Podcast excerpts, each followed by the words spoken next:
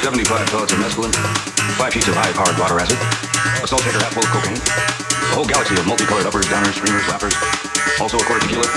quarter rum, taste of beer, pint of raw ether, two dozen amyl. Not that we needed all that for the trip, but once you get locked into a serious drug collection, the tendency is to push it as far as you can.